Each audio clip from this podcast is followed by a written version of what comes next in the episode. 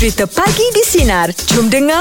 Selamat pagi yang baru bersama dengan kami pagi di Sinar. Okey, untuk jam 9 ni kita akan bersama dengan tetamu khas kita dan kita akan bersama dengan uh, Datuk Sri Ismail Sabri selaku Menteri Kanan di uh, Kementerian Keselamatan ni. Uh. Ah, Assalamualaikum tu Selamat pagi tu Waalaikumsalam. Maafkan tu kalau saya tersasul tu Jadi gugup Sabar ngah. tak Allah kalau gugup kita kena main nafas ngah. Pada normal balik. ah, ah. Ah. Oh, ya? Kau nak lagi lagi dulu. Okey.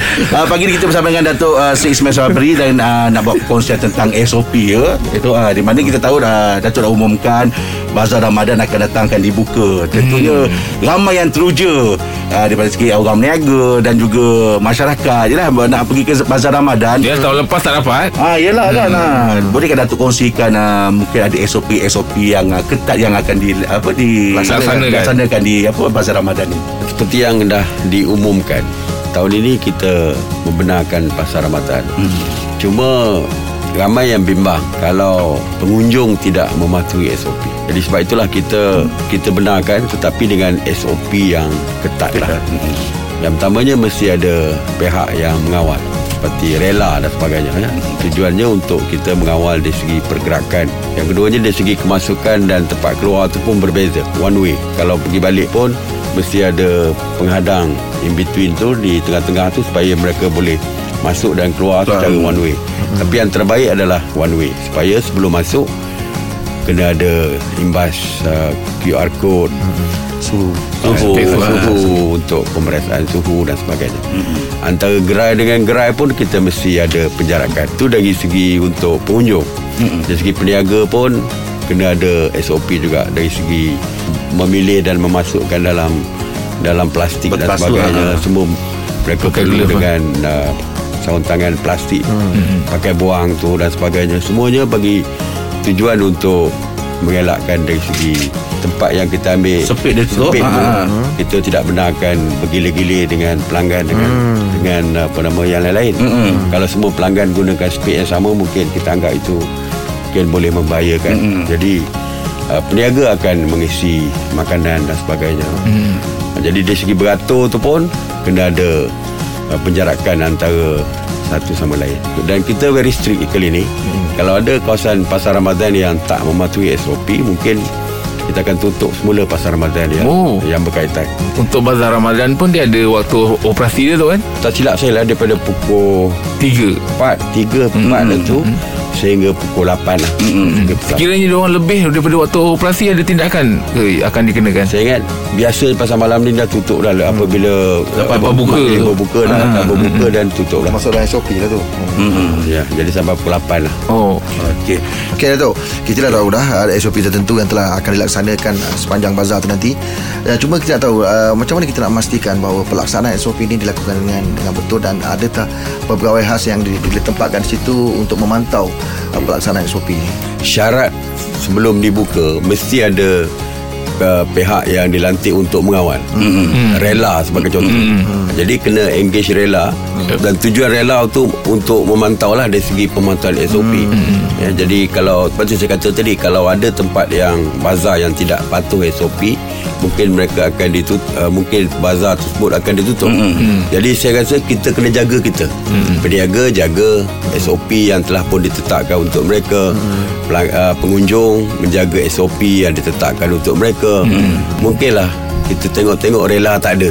Ha, dia kata ini can baik lah bawa lah. Hmm. ha, dia, Tapi betul lah kita boleh lepas.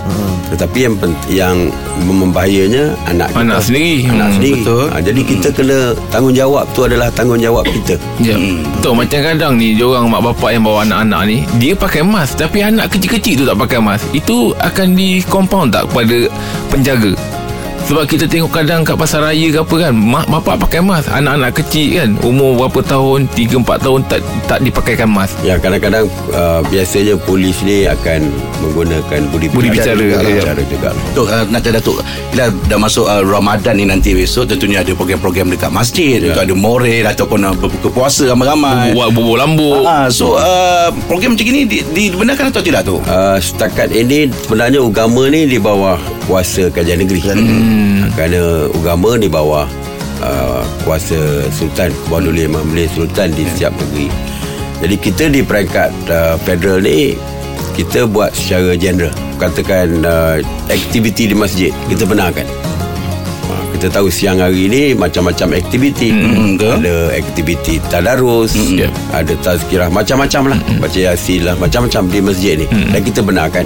Tetapi SOP akan ditentukan oleh negeri itu sendiri. Uh, bila kita bincang soal negeri, uh, bila saya kata, kata negeri maknanya dari segi jumlah. Jumlah kehadiran terserah kepada negeri lah. Kalau negeri nak hadkan 1.4 ke mengikut uh, Kapasiti. kapasiti masjid ke surau ke terserah. Itu negeri yang punya kuasa. Begitu juga dengan uh, majlis berbuka. Seperti kita tahu masjid ni setiap tahun ada majlis berbuka. Ya, ramai-ramai. Betul. Ada anak uh, anak yatim datang lah sebagainya. Tapi setengah negeri mungkin membuat SOP yang tersendiri. Mungkin mereka kata setakat bungkus saja. Lepas tu buat balik makan di rumah ataupun makan di situ dalam berbungkus itu terserah kepada negeri. Cuma kita kata kita benarkan SOP kita konsisten. Tetapi kerana melibatkan masjid dan perkara yang berkaitan dengan keagamaan kita serahkan kepada negeri, Negeri. untuk menentukan. Tok Ah, dia lembut kau Dia lembut sikit tu, dah. ah, Dia kalau dia ada soalan cepu mas lah ni Ah, memujuk lah ni, memujuk. Tu Ah. tahun tahun lepas tak dapat balik kaya tu. Rasa-rasanya tahun ni boleh ke tu tentang negeri tu? Puasa dulu ah, yelah, Ah, puasa dulu Kalau Partner raya kalau puasa ke raya sekali. Ya itu soalan yang Hmm, pasal rentas paling negeri ni. Popular tu. Ya. eh. paling popular. Sebenarnya rentas negeri ni yang menentukan boleh atau tak boleh adalah dari segi Kementerian Kesihatan. Oh Kementerian Kesihatan. Kalau kita lihat rentas negeri ni salah satu penyumbang kepada peningkatan uh, kes COVID positif. Salah satu negeri yang sebagai contoh terbaik yang saya selalu sebut Kelantan. Mula-mula Kelantan ni negeri hijau. Hmm. Kerana balik kampung bulan 12 akhirnya menjadi negeri merah. Sarawak negeri hijau. Tapi kerana balik kampung during Christmas, waktu Christmas ada uh, warga Sarawak balik balik ke rumah panjang. Akhirnya sampai hari ni Sarawak masih lagi merah di beberapa tempat. Kalau kita dapat menurunkan kes ni dengan cepat, sekarang ni ling- dalam lingkungan seribu. Itu hari dah 900. Betul, dah turun dah bawah seribu seribu dah. Kita dah happy dah. Ah, masa Ah. ah. tu saya dah kemas-kemas barang tu. Dah kemas baju dah. Sibuk boleh. Lepas tu naik semula Sekarang ni seribu lebih uh, Dari segi fokus daripada Kementerian Kesihatan Mereka menjangkakan Jangkaan Bulan Mei nanti boleh turun 500 uh, Saya tak tahu mungkin turun berapa Ya. Yang membolehkan perjalanan Rentas negeri. rentas negeri itu digunakan Saya tahun lepas tu Banyak nak lock barang Bila Datuk buat PC kan tu kan Nampak kat belakang-belakang Nak tahu juga kan Sementara nak tunggu keputusan tu Boleh ke tak? Lalas Gaya kat sini juga tu Tahun lepas. Jadi kita orang Melayu ni Ah, Memang balik kampung tu Satu perkara kemestian. Mesti lah. Tapi tu kenapa ada Ada yang juga bertanya kan uh, Keluar pergi Macam pergi kawasan-kawasan pelancongan Dah dibenarkan Balik kampung pula tak, tak boleh Boleh Datuk jelaskan tak? Dia kawasan pelancongan ini SOP yang dikeluarkan oleh Kementerian Pelancongan. Hmm. Kalau Kementerian Pelancongan ni kita benarkan antara uh, orang daripada kawasan hijau Hmm. pergi ke kawasan hijau. Ya Hmm.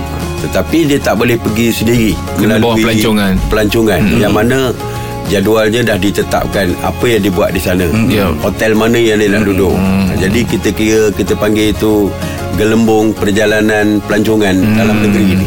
Iaitu dia daripada kawasan hijau dalam bas Ya cross sebab kita takut cross ke kawasan uh, katakan daripada uh, Perak Perak sekarang kawasan hijau mm. nak pergi ke Kedah Ya. nak pergi Langkawi mm. Kedah hijau tapi dia melalui Penang Okey. ha, kalau dengan bas kita polis dah tak ada jadual dah mm. Oh ada jadual jadi kita tahu senang nak nak kawal mm. tapi kalau kereta cakap nak pergi Langkawi tiba-tiba melencong ke Penang Betul? Tak Betul berlatih, saya tak tahu. No baru clear tu kan Sebab kau tak Dia orang tanya-tanya tu kan Macam eh Ya, Rupanya betul. Betul lah tu Bersebab lah tu.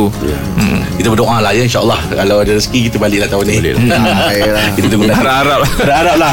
Okey kita nak ucapkan uh, Terima kasih banyak tu Atas perkongsian tu SOP pagi ni tu. Terima kasih, Dan Datuk. kami pagi di tu Mendoakan Datuk Diberi kesihatan yang baik. Ya, Tengok Datuk hari-hari Keluar dekat TV tu. Penat Datuk Ya, tu kan. Semoga Allah pemudahkan. Betul. Urusan tu Datuk ya Datuk ya? Okey, terima terima kasih. kasih. untuk pagi ni. Ya, betul. Okey Teruskan bersama kami pagi di sini Banyak episod juga Ini Datuk dari rumah Layan je. Dengarkan Pagi di Sinar bersama Jeb, Rahim dan Angah.